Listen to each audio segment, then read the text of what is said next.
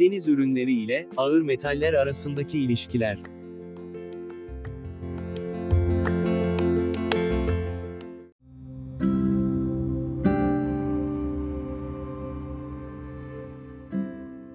Yer kabuğunun ayrılmaz bir bileşeni olan ağır metaller, kendilerine has bir çevrim mekanizmasının içinde, yüzlerce yıldır dünyada var olsalar da, günden güne artan insan faaliyetleri nedeniyle jeokimyasal döngüleri ve biyokimyasal dengeleri büyük ölçüde değişti. Geçen yüzyılda sürekli artış gösteren endüstriyel faaliyetler, insanların ağır metallere doğrudan veya dolaylı olarak maruz kalmasında da artışa neden oldu. Cıva, kurşun, krom, kadmiyum ve arsenik, insan zehirlenmelerine neden olan en yaygın ağır metallerin ilk beşinde. Ağır metalleri sağlayan kaynaklar ise aslında sandığımız kadar uzağımızda değil, içlerinden bazılarına sandığımızdan da daha yakınız. Ağır metalin tanımına baktığımızda ise, metalik özellikler sergileyen ve genellikle kötü şöhretiyle tanımlanan bir element alt kümesini ifade ettiğini görüyoruz. Bu metal grubu insan vücuduna girdiğinde ve orada olumsuz etkiler göstermeye başladığında ise toksik olarak tanımlanmaya, adı da toksik metallere dönüşmeye başlıyor.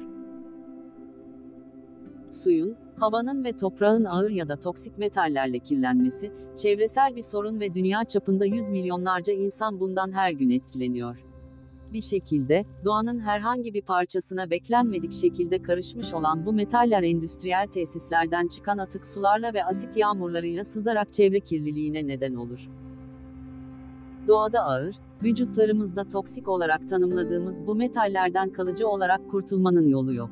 Fakat onların doğaya karışma yollarını gözden geçirip daha iyi bir hale getirebilirsek, bizim üzerimizde yarattıkları etkiyi de en aza indirgeyip belki de tamamen ortadan kaldırabiliriz.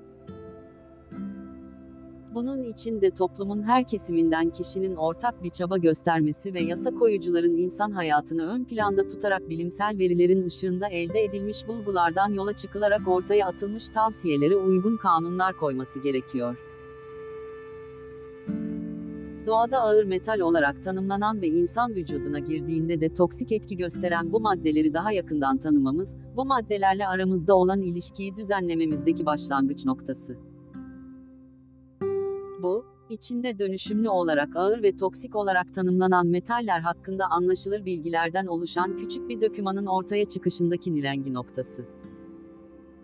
Doğada en yaygın şekilde bulunan ağır metallere teker teker odaklanan başlıklarıyla, deniz ürünleri ile ağır metaller arasındaki ilişkiler dökümanı, toksik metalleri daha iyi anlamak ve onlardan nasıl uzak durulacağını öğrenmek isteyen herkese kolay bir içerik olarak sunuluyor.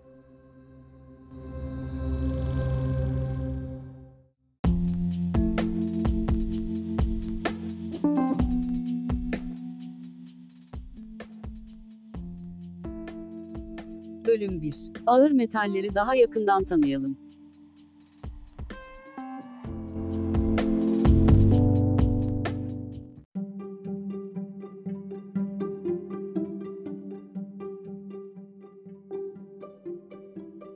Ağır metaller, yer kabuğunun doğal bileşenleridir, ancak ayrım gözetmeyen insan faaliyetleri sonucunda, jeokimyasal döngüleri ve biyokimyasal dengeleri büyük ölçüde değişmiştir. Geçen yüzyılın sürekli artış gösteren endüstriyel faaliyetleri, insanların ağır metallere maruz kalmasında da aynı oranda artışa neden oldu. Cıva, kurşun, krom, kadmiyum ve arsenik, insan zehirlenmelerine neden olan en yaygın ağır metallerin ilk beşinde. Ağır metal tanımı, metalik özellikler sergileyen ve genellikle kötü şöhretiyle tanımlanan bir element alt kümesini ifade eder. Su ve havanın toksik metallerle kirlenmesi çevresel bir sorundur ve bundan, dünya çapında yüz milyonlarca insan etkilenmektedir. Bu metaller, kurşunlu petrol, endüstriyel atık sular ve asit yağmuru ile topraktan metal iyonlarının, göllere ve nehirlere sızması gibi yollarla doğaya karışarak çevre kirliliğine neden olur. Herhangi bir metal, atom kütlesi veya yoğunluğundan bağımsız olarak toksik metal olarak adlandırılabilir. Herhangi bir metal veya metaloid türü, istenmediği yerde veya insan ve çevre üzerinde zararlı bir etkiye neden olan bir form veya konsantrasyonda bulunursa, kirletici olarak kabul edilebilir.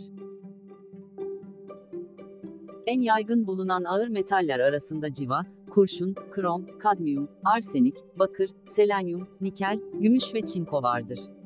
Daha az yaygın olan diğer metalik kirleticiler arasında alüminyum, sezyum, kobalt, manganez, molibden, stronsiyum ve uranyum sayılabilir.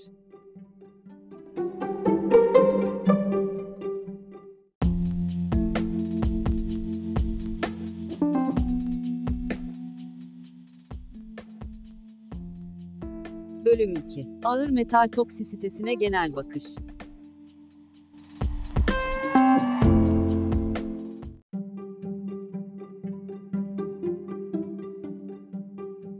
Ağır metaller metabolik fonksiyonları nasıl bozar? Tüm metaller daha yüksek konsantrasyonlarda zehirlidir. Canlı organizmalar ise değişen miktarlarda bu metallere ihtiyaç duyarlar. Demir, kobalt, bakır, manganez, molibden ve çinko insan yaşamı için gereklidir, fakat aşırı seviyelerde bulunmaları ise organizmaya zarar verebilir.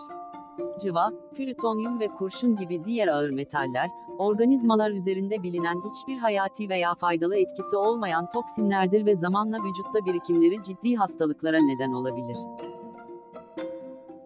Bitkiler, hücresel hasara ve hücresel iyonik homeostazın bozulmasına yol açan ağır metallere maruz kaldıklarında oksidatif stres yaşarlar. Ağır metal maruziyetinin ve bunların birikiminin zararlı etkilerini en aza indirmek için bitkiler, esas olarak şelasyon ve hücre altı bölümlendirmeye dayalı detoksifikasyon mekanizmaları geliştirmiştir. Bu metallerle temas sonrasında, akut veya kronik zehirlenmeler meydana gelebilir. Bu ağır metallerin biyobirikimi, çeşitli vücut dokuları ve organları üzerinde çeşitli toksik etkilere yol açar. Dolayısıyla gıdaların ve gıda niteliği taşıyan mahsullerin, ağır metallerle teması insan ve hayvan sağlığı için başka bir endişe kaynağıdır. Bu konu ile ilgili daha fazla bilgi almak için, ağır metallerin insan vücudu ile ilişkileri bölümünü dinleyebilirsiniz.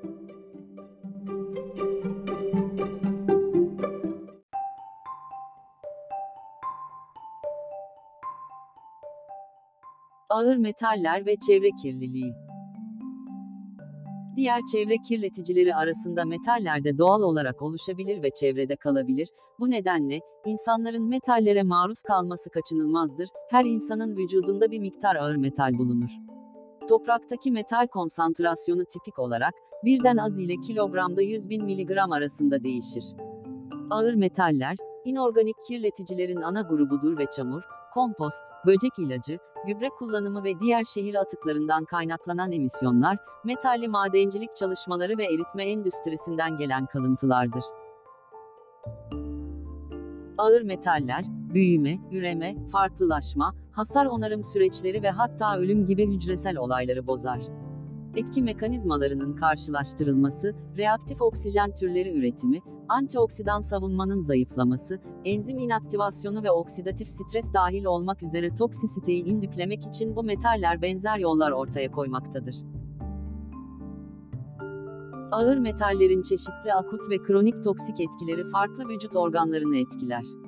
Gastrointestinal ve böbrek fonksiyon bozukluğu, sinir sistemi bozuklukları, cilt lezyonları, damar hasarı, bağışıklık sistemi bozukluğu, doğum kusurları ve kanser, ağır metallerin toksik etkilerinin komplikasyonlarına yaygın ve bilinen örneklerdir. Özellikle civa ve kurşuna yüksek miktarda maruz kalma neticesinde karın ağrısı, kanlı ishal ve böbrek yetmezliği gibi ciddi hastalıklar görülebilmektedir. Öte yandan, düzenli olarak tekrarlanmadıkça düşük doza maruz kalma, yorgunluk, anksiyete gibi nöropsikiyatrik bozukluklarla, IQ ve entelektüel işlev üzerindeki zararlı etkiler teşhis edilebilecek ince ve gizli bir tehdittir.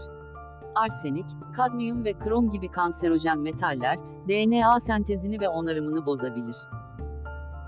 Ağır metallerin toksisitesi ve kanserojenliği doza bağlıdır. Yüksek doza maruziyet, hayvan ve insanlarda daha fazla DNA hasarına ve nöropsikiyatrik bozukluklara neden olan ciddi tepkilere yol açar. Bazı ağır metaller, belirli makromoleküllere seçici bağlanma özelliğine sahiptir. Kurşunun, aminolevulinik asit dehidrataz ve feroşelataz ile etkileşimi bu bağlamda değerlendirilebilir. Krom, kadmiyum ve arsenik gibi bazı toksik metaller genomik kararsızlığa neden olur. Oksidatif stresin indüklenmesinin ardından DNA onarımındaki kusurlar ve 3 metalin DNA hasarı, kanserojenliklerinin nedeni olarak kabul edilmiştir.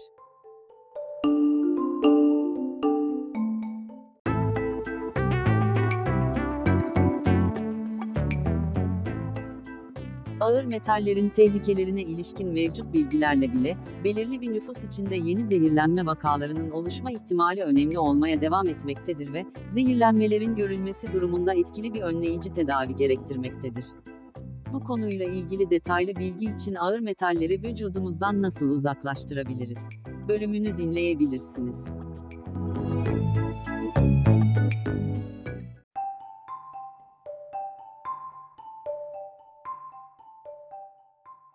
Ağır metallerin toksik mekanizması, genellikle reaktif oksijen türleri üretimi, enzim inaktivasyonu ve antioksidan savunmanın baskılanması yoluyla benzer yollarda çalışır.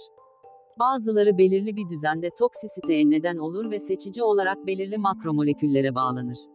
Ağır metallerin farklı toksik mekanizmaları, vücut organları üzerindeki zararlı etkileri hakkındaki bilgimizi artırarak, hayvan ve insan zehirlenmelerinin daha iyi yönetilmesini sağlar.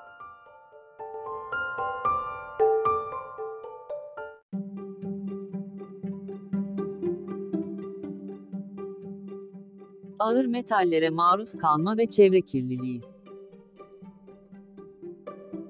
Ağır metaller, sülfidril gruplarına bağlanma ve reaktif oksijen türleri üretimi yoluyla biyolojik sistemlerde toksisiteye neden olur.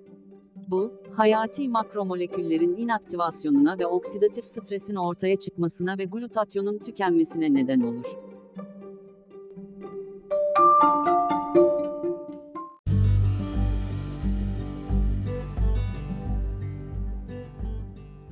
Ağır metallerin insan maruziyetleri genel olarak dört başlık altında listelenir. Bunlar mesleki nedenlerle maruziyet, çevresel etkiler nedeniyle maruziyet, besinden gelen maruziyet ve tıbbi of durumlar neticesinde meydana gelen maruziyettir.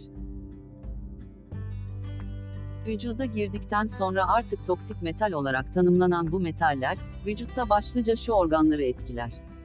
Beyin, karaciğer, böbrek, kan ve deri. Maruz kalmanın ardından toksik metaller lipid ve DNA sentezi metabolizmasını etkiler.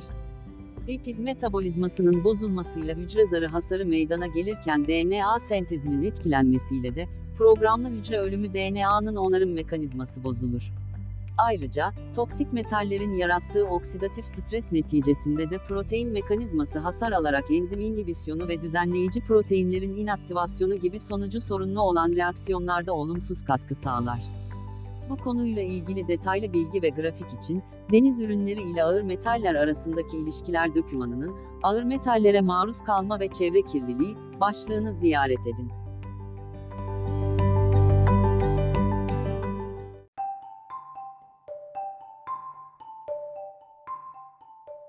Toksik metallere maruz kalmanın ve vücuda girişinin ardından, bazı metabolik yolların etkileşimi ve enzim faaliyetlerinin engellenmesi de dahil olmak üzere çeşitli süreçler meydana gelir.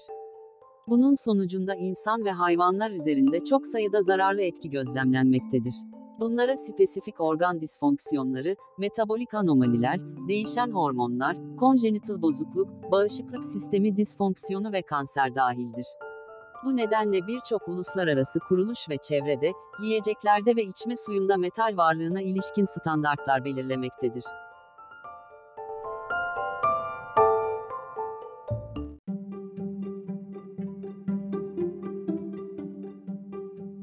Ağır metallerin kanserojenitesi Ağır metallerin kanserojenlik mekanizması belirsiz ve karmaşıktır. Bazı ağır metallerin kanserojenliğinin, hücre döngüsü düzenlemesi, DNA sentezi ve onarımı ve hücrenin kendi kendini yok etmesini sağlayan düzenleyici proteinlere bağlanmalarından kaynaklandığı varsayılmaktadır. Ayrıca çevredeki toksiklerin gen ve protein aktivitelerinin üzerindeki etkisini inceleyen araştırmalar, metal toksisitesinden sonra gen ifadelerinin karakterizasyonunu vurgulamaktadır. Ağır metallere maruz kalma nedeniyle kendini imhaya direnç, temel bir hücre savunmasını bozar. Ağır metallerin kaynakları da tıpkı kendileri gibi farklı yerlerdir. Bu podcast'te yer alan ilgili bölümlerde, ağır metallerin en çok bilinen kaynakları ile, bu metallerin neden olduğu bilinen hastalıklara yer verilmiştir.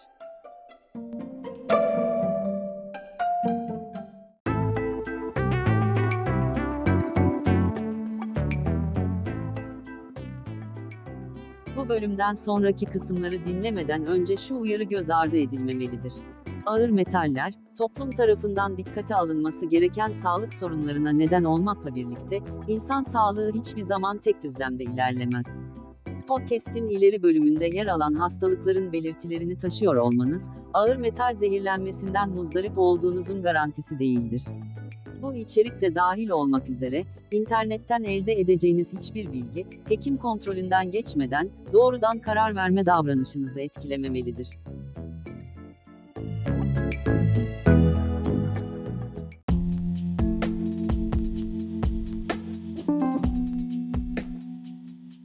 Ağır metallerin en çok bilinen kaynakları nelerdir? Arsenik, pestisitler, fangisitler, metal eritme fırınları. Kadmiyum, kaynakhane, elektrolize kaplama, pestisit gübre, nikel kadmiyum piller, nükleer füzyon platformları. Kurşun, boya, pestisit, sigara, otomobil emisyonları, madencilik, kömür yakma, fouling engelleme. Civa, pestisit, piller, kağıt endüstrisi krom, madencilik, mineral kaynakları. Manganez, kaynakhane, yakıt katkıları, feromanganez üretimi. Çinko, rafineriler, pirinç üretimi, metal kaplama, sıhhi tesisat. Bakır, madencilik, pestisit üretimi, kimya endüstrisi, metal borulama, yosun arındırma.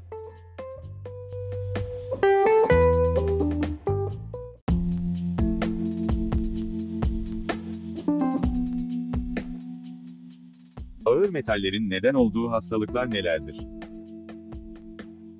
arsenik, bronşit, dermatit, zehirlenme.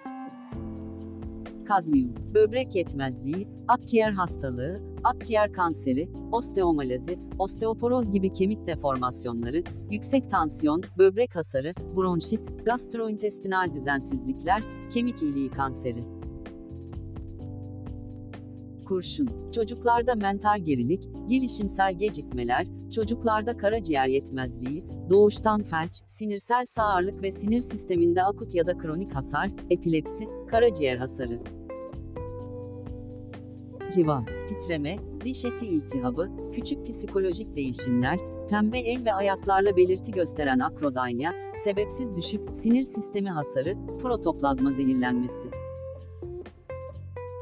Krom, sinir sistemi hasarı, bitkinlik, sinirlilik. Manganez, solunum ya da temaz ile merkezi sinir sisteminde sorunlar.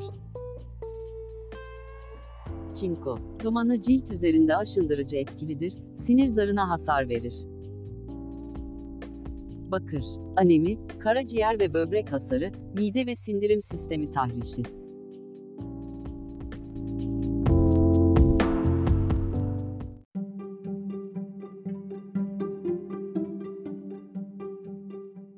Bakır, demir ve çinko ve hatta artı 3 değerlikli krom gibi belirli ağır metaller, sitokromlar ve enzimler dahil olmak üzere metabolik süreçlerin temel bileşenleridir ve biyotanın metabolik işleviyle ayrılmaz bir şekilde bağlantılıdır. Nikelin aşırı düzeydeki miktarı insan sağlığını riske atmasına rağmen, nikel üreazın bir bileşenidir.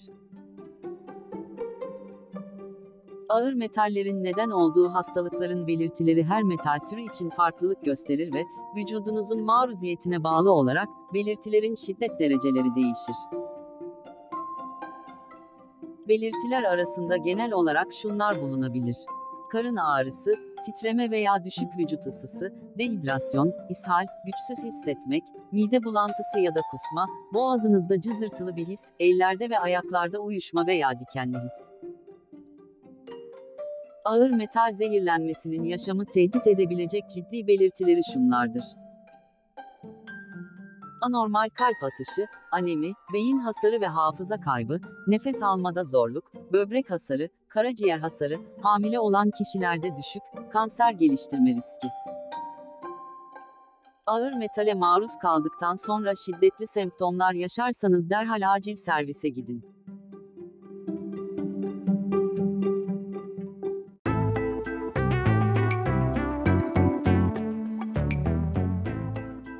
Bahsedilen tüm şikayetlerin, podcast'te bahsi geçen ağır metal maruziyeti ile ilişkili olabileceği gibi, sağlığınızı etkileyen önemli bir başka sorunun ilk bulgusu da olabileceği unutulmamalıdır. Şikayetlerinizi, sizi takip eden birinci basamak hekiminizle paylaşmanız her zaman önemlidir.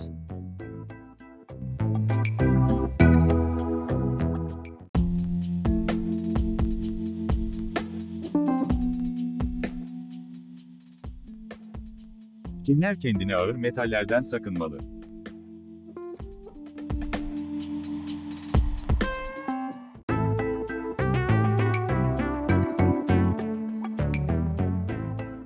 Her insan ağır metallerle temas etme ihtimali bakımından risk altındadır.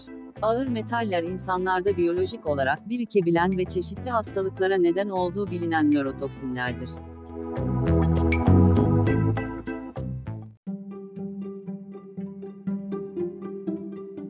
Örneğin, doğmamış bebeklerinin sinir sistemi civanın etkilerine karşı en savunmasız zamanında olduğu için, hamile kadınlar civa toksisitesi bakımından daha büyük risk altındadır.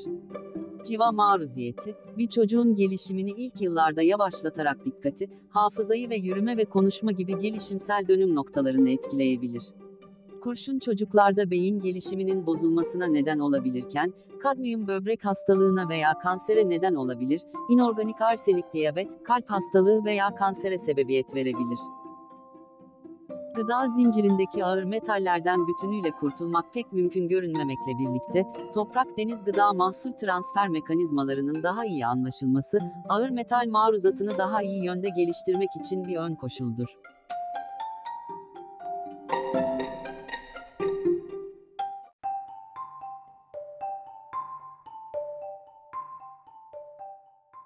Ağır metalleri vücudumuzdan nasıl uzaklaştırabiliriz? Maruz kalma seviyesine bağlı olarak, tıbbi gözetim altında, damardan verilen ilaçlar bu toksinleri uzaklaştırmakta etkili olabilir. Başvurduğunuz hekim, metal toksisitesini ölçmek için kan, idrar ve saç telinizden test talep edecektir.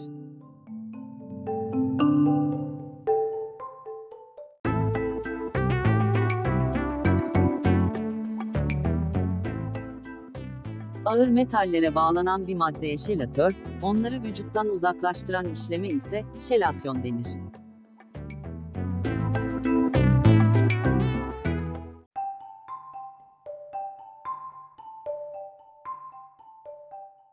Hekimler, vücuttaki ağır metalleri tedavi etmek için özel şelatör ilaçlar kullanırlar. Bunun yanında bazı yiyecekler vücuttaki ağır metallerden kurtularak detoks yapmanıza yardımcı olabilir. Bu yiyeceklerdeki bileşikler ağır metallere bağlanır ve sindirim sürecinde onları uzaklaştırır. Vitamin ve mineral içeriği yüksek besinler yemek, ağır metallere maruz kalanlar için koruyucu etkilere sahip olabilir. Ağır metal detoksu yaparken yemenizin faydalı olacağı yiyeceklerden bazıları şu şekildedir.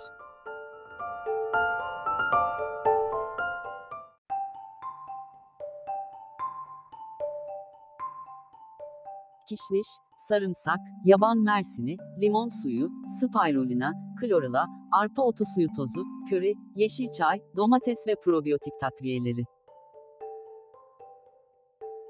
Önerilen günlük miktarda vitamin alımı da ağır metal detoksunda oldukça etkilidir. B vitamini, B6 ve C vitamini eksiklikleri, ağır metallere karşı zayıf tolerans ve daha kolay toksisite ile ilişkilidir. Etkili ve sonuca odaklı bir ağır metal detoksu, sağlıklı meyve ve sebzeleri yemekten fazlasını içerir. Ağır metal zehirlenmesinin etkilerini en aza indirmek veya tamamen önlemek için, bazı yiyecekleri beslenme alışkanlığınızdan çıkarmanız gerekir. Aşırı işlenmiş gıdalar ve yağlar bu listenin başında yer almaktadır. Bu gruptaki yiyecekler besin değeri yönünden en az değere sahip olanlar olmakla birlikte, içlerindeki yağ, vücudunuzdan atmayı hedeflediğiniz zararlı toksinleri emmeye meyillidir. Ağır metal detoks diyetinizde sınırlamanız veya kaçınmanız gereken bazı yiyecekler şunlardır. Genellikle arsenik içeriğinden ötürü kahverengi pirinç, daha fazla ağır metal içerme potansiyellerinden ötürü büyük ve uzun ömürlü balıklar, alkol ve organik olmayan gıdalar.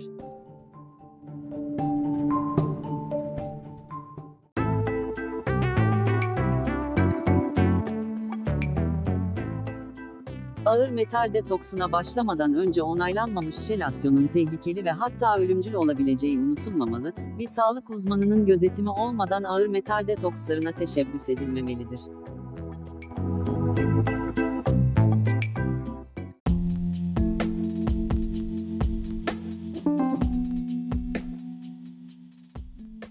Ağır metallerin toksik etkileri.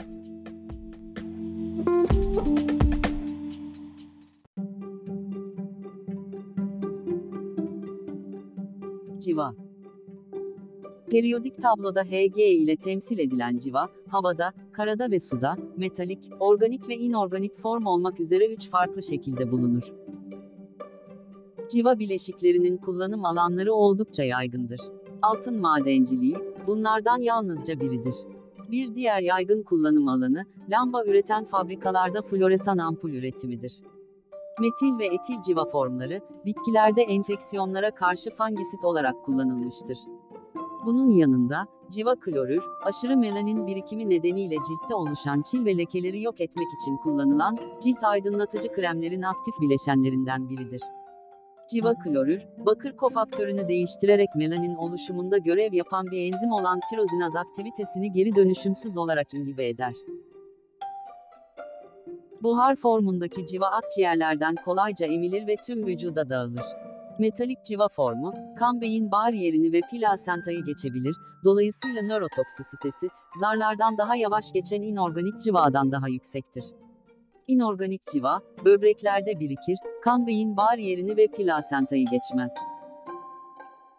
Saç, bünyesinde metil civa biriktiği için civa maruziyetinin bir indeksi olarak kabul edilir.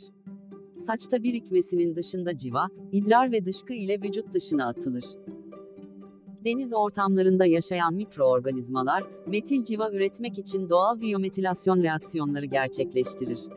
Metil civa, suda yaşayan hayvanların besin zincirine girer, balıkların karaciğer, dalak ve böbrek gibi iç organlarında birikir ve eğer taşıma kapasitesini aşarsa, ete geçerek o balıkların tüketilmesi yoluyla insan vücuduna girer. Balığı pişirmek civa içeriğini azaltmaz. Bu nedenle toplu ölüm görülmüş yerlerden ve bu yerlerin yakınlarından avlanmış mahsuller tüketilmemelidir.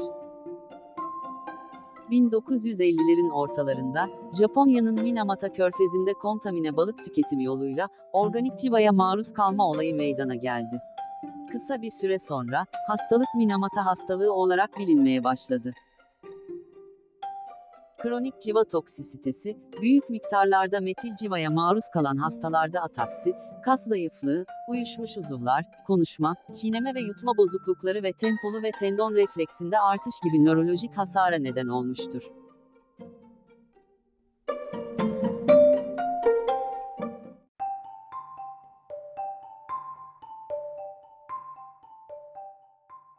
Kurşun Kurşun, birçok organ için yüksek toksik etkileri olan zararlı bir çevre kirleticidir. Vücuttaki nörolojik, biyolojik ve bilişsel işlevler üzerinde olumsuz etkileri vardır ve oldukça toksiktir. Kurşunun en önemli kaynakları arasında boya endüstrisi, eğer kurşun katkı olarak kullanılmaya devam ediyorsa yakıt emisyonları, madencilik faaliyetleri, sigara gibi yaygın olarak kullanılan keyif verici maddeler, endüstriyel limanlarda gemi boyama sanayisi ve gemi gövdeleri ile balık ağlarına tutunarak yaşayan midye gibi canlıların tutunmasını engelleyen özel boyalardır. Kurşun deriden de emilebilse de, çoğunlukla solunum ve sindirim sistemlerinden emilir. Kurşun maruziyeti, immün modülasyon, oksidatif ve inflamatuar mekanizmalar nedeniyle nörolojik, solunum, idrar ve kardiyovasküler bozuklukları ortaya çıkarabilir. Ayrıca kurşun, oksidan antioksidan sistemin dengesini bozabilir ve çeşitli organlarda inflamatuar yanıtların gelişmesine neden olabilir. Kurşuna maruz kalmak, vücudun fizyolojik fonksiyonlarında değişiklik üretebilir ve birçok hastalıkla ilişkilidir. Kurşun zehirlenmesi ile hemoglobin biyosentezinde yer alan birçok enzimden ikisi olan feroşelataz ve delta aminolevulinik asit dehidratazın inhibisyonu yoluyla anemi gelişebilir. Kurşun, membran lipid peroksidasyonuna doğrudan etki ederek ve antioksidan parametreleri azaltarak farklı organlarda oksidatif hasara neden olabilir. Düşük düzeyde kurşun maruziyetinin, genellikle immünosupresyona yol açan daha yüksek maruziyetin aksine, immün sistemi uyarıcı etkiler uyguladığı bildirilmiştir.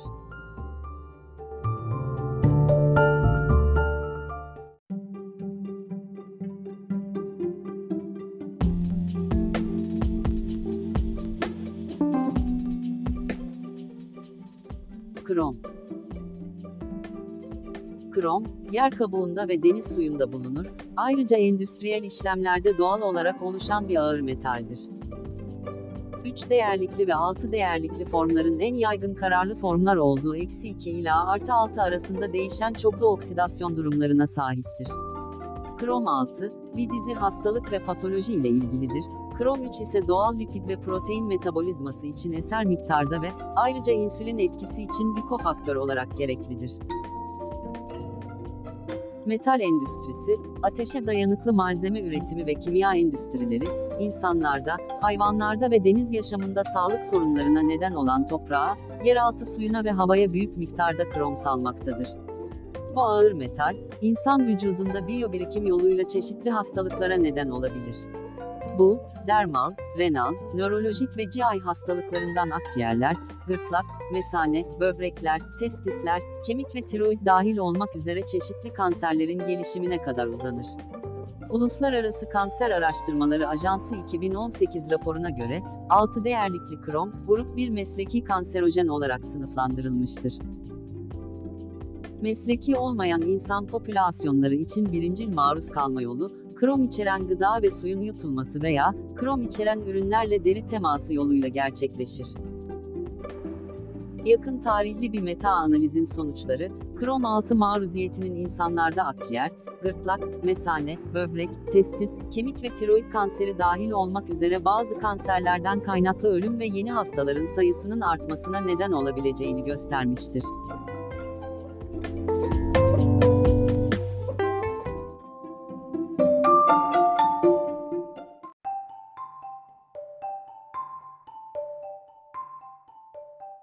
Kadmiyum Kadmiyum, nadir olmakla birlikte, suda olduğu kadar toprakta ve, sülfür, sülfat, karbonat, klorür ve hidroksit tuzları gibi minerallerde de doğal olarak bulunur. İnsan maruziyeti olabilecek endüstriyel faaliyetleri takiben su, hava ve toprakta yüksek kadmiyum seviyeleri oluşabilir.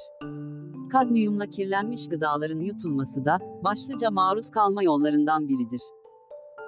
Kadmiyumun başlıca bir diğer maruziyeti sigaradır ve kan ile idrardaki metal yoğunluğu bu nedenle artabilir.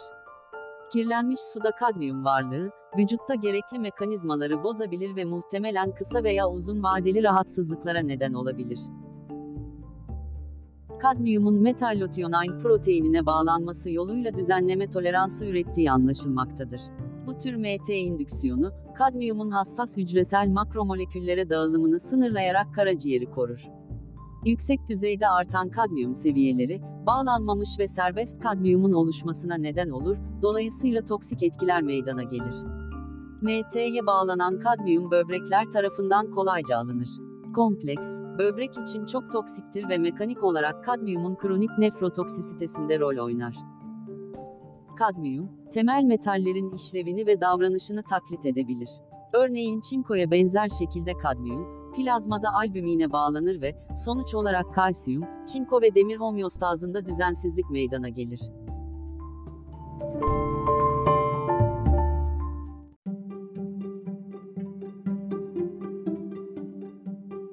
Arsenik Arsenik zararlı bir ağır metal olarak halk sağlığı için ana risk faktörlerinden biridir.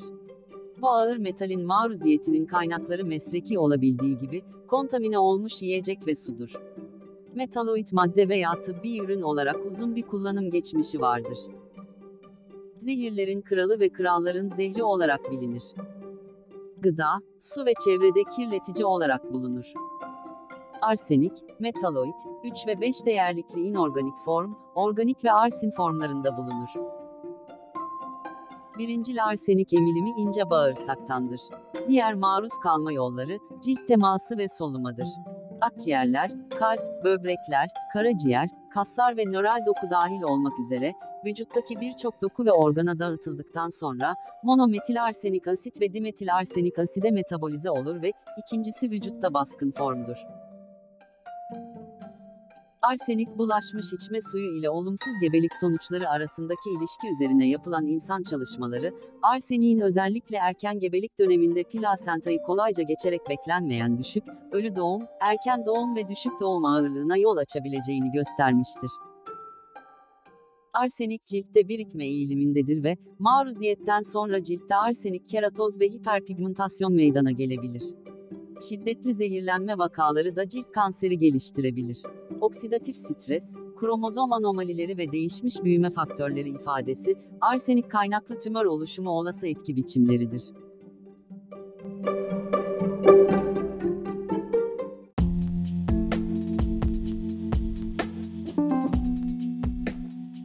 Deniz mahsulleri ve ağır metaller.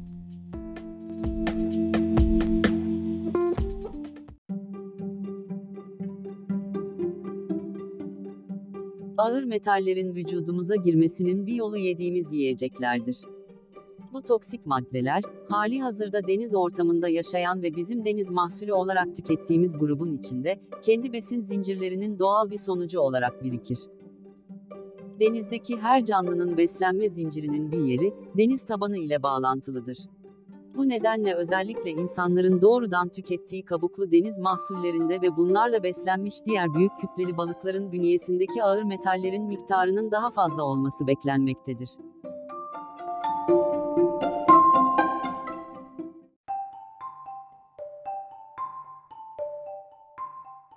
Balıklara ve çift kabuklu yumuşakçalara ağır metallerin girişi. Ağır metaller, deniz zeminine tutunmuş halde yaşayan yumuşakçaların suyu süzerek beslenme mekanizması ile girer.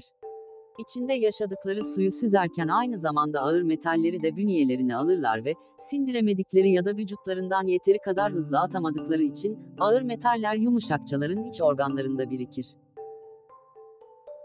Balıklar söz konusu olduğunda ise, ağır metaller tıpkı yumuşakçalarda olduğu gibi doğrudan, solunum yoluyla sudan balığın vücuduna solungaçları aracılığıyla girer ve karaciğer, böbrek, dalak gibi iç organlarında birikme eğilimi gösterir. Balıkların bünyesine ağır metallerin girişi, aynı zamanda beslenme yoluyla da olur. Ağır metalleri bünyesinde biriktirmiş olan diğer balıkları ve yumuşakçaları tüketen balık, ağır metalleri kendi bünyesine alarak biriktirir. Böylece biyobirikim ve ardından da biyomagnifikasyon meydana gelir.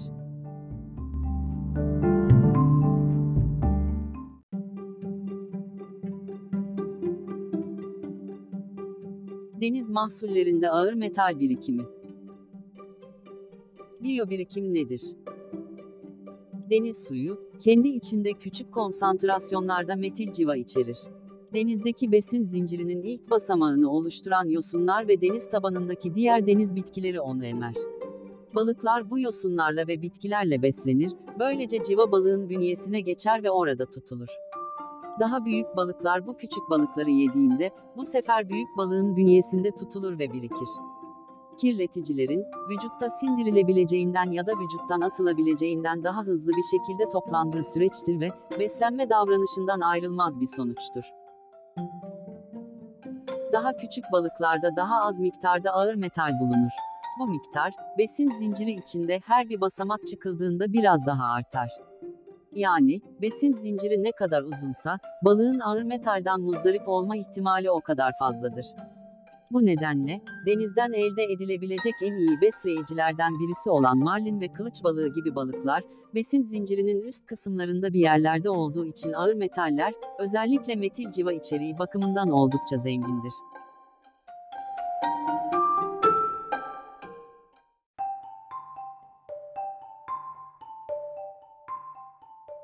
Biyomagnifikasyon nedir?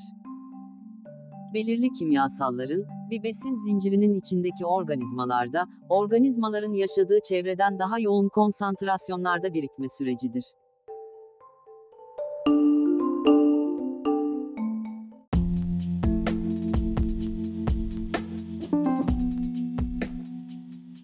Yetiştiricilikten gelen deniz mahsulleri ve ağır metaller arasındaki ilişki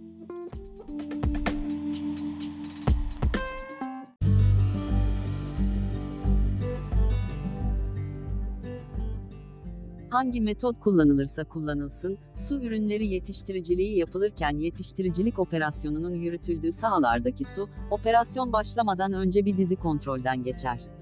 Yalnızca çözülmüş oksijen ve su akıntı hızını kapsamayan bu testlerin ardından, eğer belirlenen alan, su ürünleri yetiştiriciliği için uygun koşulları sağlıyorsa yetiştiricilik operasyonu için gerekli donatı işlemleri başlatılır.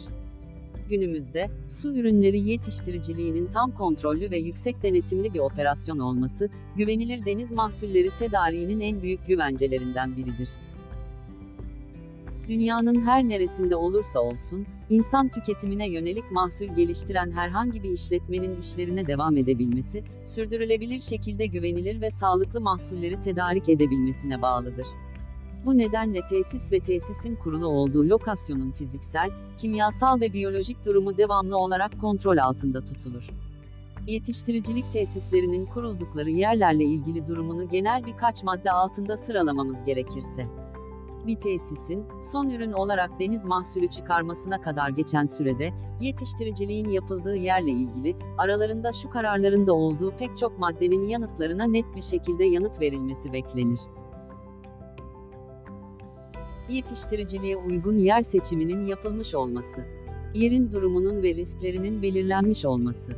Biyogüvenlik ve yerleşim stratejileri, risk haritalandırılması ve analizi. Suyun ağır metal yönünden içeriğinin belirlenmesi de bu dört madde ile doğrudan ilişkilidir. Bu metaller ağırdır ve çok kısa süre içinde suyun zeminine çökerler.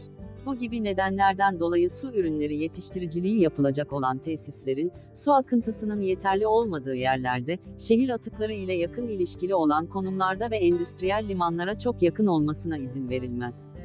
Örneklenen bu maddelerde de üzerinde durulduğu gibi, yetiştiricilikten elde edilmiş deniz ürünleri en az doğadan av yoluyla elde edilmiş olanlar kadar güvenli, yetiştiricilik koşulları mevzuatlara uygun şekilde daima kontrol altında tutulduğu için de tüketilmesi güvenlidir.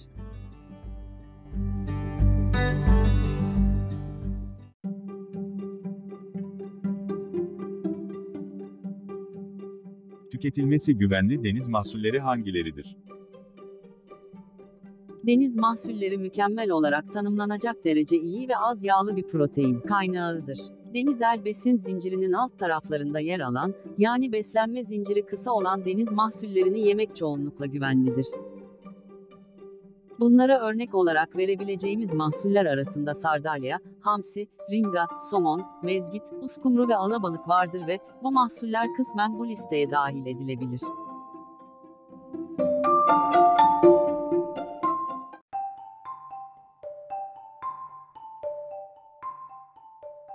Tüketmekten kaçınmanız gereken deniz mahsulleri hangileridir? Besin zinciri içinde üst sıralarda olan avcılar, suda geçirdikleri yaşamları boyunca alt zincirlerden daha fazla besin aldığı ve diğerlerine göre göreceli olarak daha uzun yaşadığı için bünyelerindeki ağır metal miktarının diğerlerine göre daha fazla olma eğilimi vardır. Burada bahsedilenler arasında köpek balıkları, kılıç balığı, ton balığı, kral uskumru, mavi yüzgeç orkinos, turuncu kardinal, yılan balığı, şili levreği, pisi balığı ve marlin gibi türler vardır.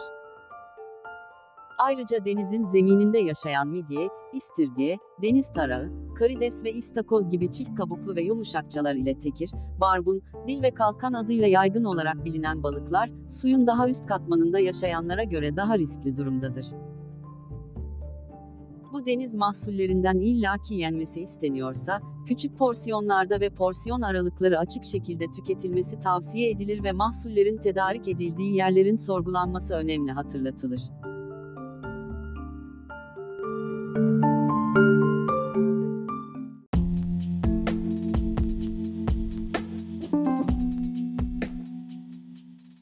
Doğru deniz mahsullerini nasıl seçersiniz?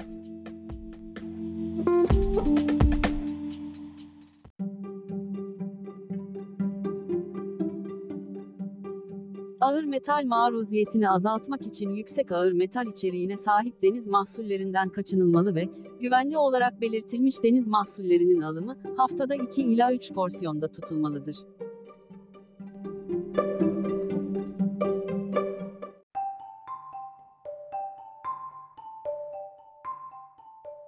Ağır metaller doğal olarak oluşan kirleticiler olduğundan, onları gıdalarımızdan bütünüyle uzaklaştırmak mümkün değildir.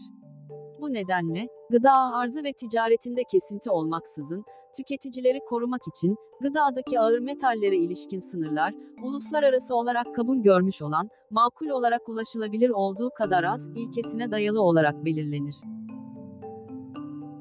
Toksisite derecesine bağlı olarak, tüketicilerin zararlı kontaminasyona maruz kaldığı sınır olan, izin verilen maksimum sınır, belirlenir. Toksik elementlerin maksimum sınırlarına, belirli popülasyon grubunun balık tüketim modeline dayalı olarak farklı ülkeler ve düzenleyici kurumlar tarafından karar verilmiştir.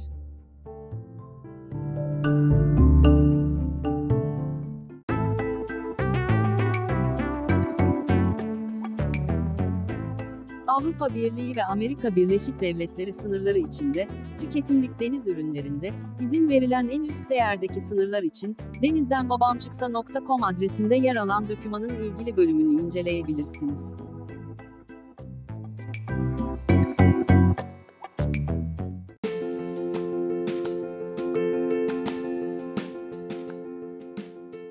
Gıda güvenliğine yönelik ortak bir sorumluluk yaklaşımıyla, deniz ürünlerindeki ağır metallere maruz kalmayı azaltabiliriz.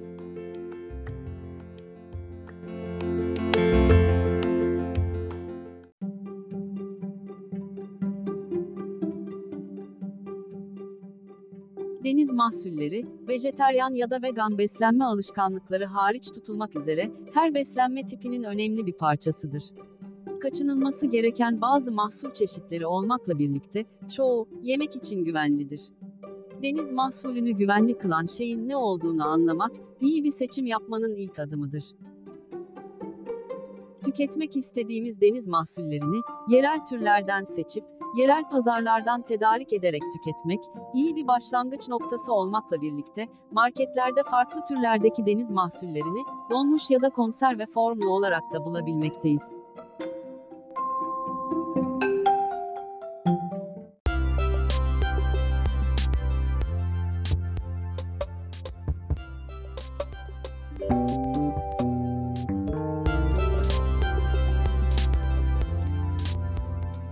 Güvenilir deniz ürünlerini seçmek. Tercihen, bir kutuda ya da temiz bir örtü altında soğutulmuş veya kalın taze buz yatağında sergilenen balıkları satın alın. Bir balığın rengi, diyet, çevre, karbon monoksit gibi bir renk sabitleyici ile muamele veya diğer paketleme işlemleri dahil olmak üzere çeşitli faktörlerden etkilenebileceğinden renk tek başına tazeliğin bir göstergesi değildir. Endüstriyel limanların yakınlarından avlanmış deniz mahsulleri tüketilmemelidir. Toplu ölümlerin yaşandığı yerlerden tedarik edilmiş mahsul tüketilmemelidir. Balıklar taze kokmalı, üstünde balıksı, ekşi veya amonyak benzeri bir koku olmamalıdır. Balığın gözleri berrak ve parlak olmalıdır. Balığın eti sert ve gergin, solungaçları kokusuz ve kırmızı olmalıdır. Filetolarının kenarlarında renk değişikliği, solma, yanık, kararma veya kuruma görülmemelidir. Karides, tarak ve ıstakoz eti, inci benzeri bir renkte olmalı ve kokusuz olmalıdır. Canlı kabuklu deniz ürünlerinin kabuğundaki ya da paketin üzerindeki etiketler aranmalıdır. Kabukları çatlamış ve kırılmış midyeler, istiridyeler ve deniz tarakları alınmamalıdır. Canlı kabuklu yumuşakçaların kabukları dokunulduğunda kapanır. Kapanmayanlar alınmamalıdır. Canlı karides, ıstakoz ve yengeçlerin bacakları hareketli olmalıdır. Eğer ölmüşse, hızlı şekilde pişirilmelidir. Paketi açık, yırtık veya kenarları ezilmişse, donmuş deniz ürünleri satın alınmamalıdır. Balığın, uzun süre saklandığı veya çözülüp yeniden dondurulduğu anlamına gelebilecek, don veya buz kristali belirtileri olan paketler alınmamalıdır. Donmuş balık etinin, sert olmadığı ambalajlardan kaçınılmalıdır. Donmuş balık eti bükülebilir olmamalıdır.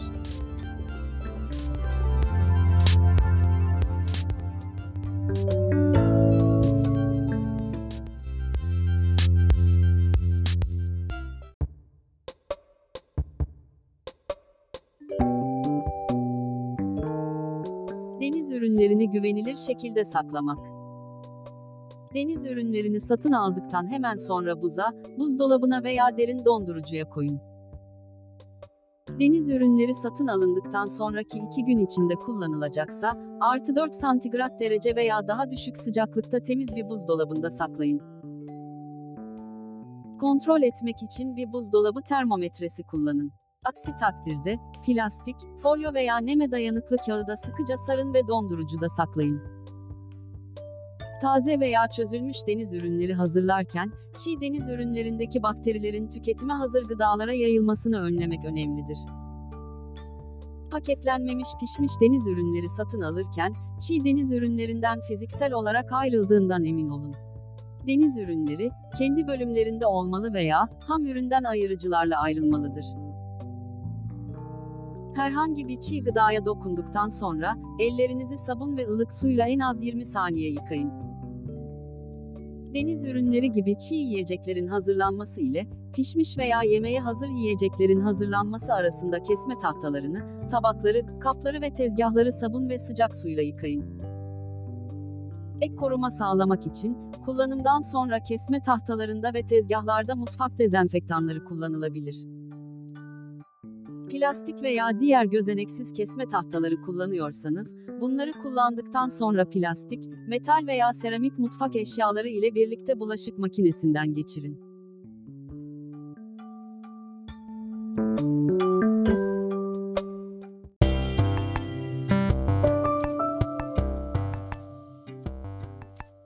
Deniz ürünleri ile ağır metaller arasındaki ilişkiler kitabını sesli olarak dinlediniz.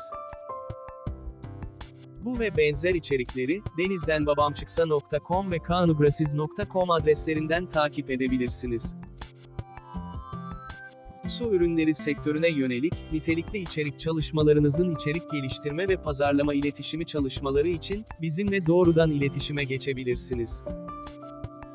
Denizdenbabamçıksa.com, deniz ürünleri tüketimini olumlu yönde geliştirmek ve, deniz ürünlerinin faydalarından en iyi şekilde yararlanmak amacıyla, nitelikli bilgileri farklı formatlarda anlaşılır bir şekilde aktarmaya çalışan bir içerik ağıdır.